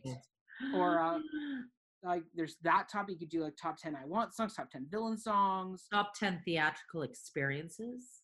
Yep anything like that. So you get to choose those top we'll 10 one person a month musicals? Because we like Mm. those too. We do we do.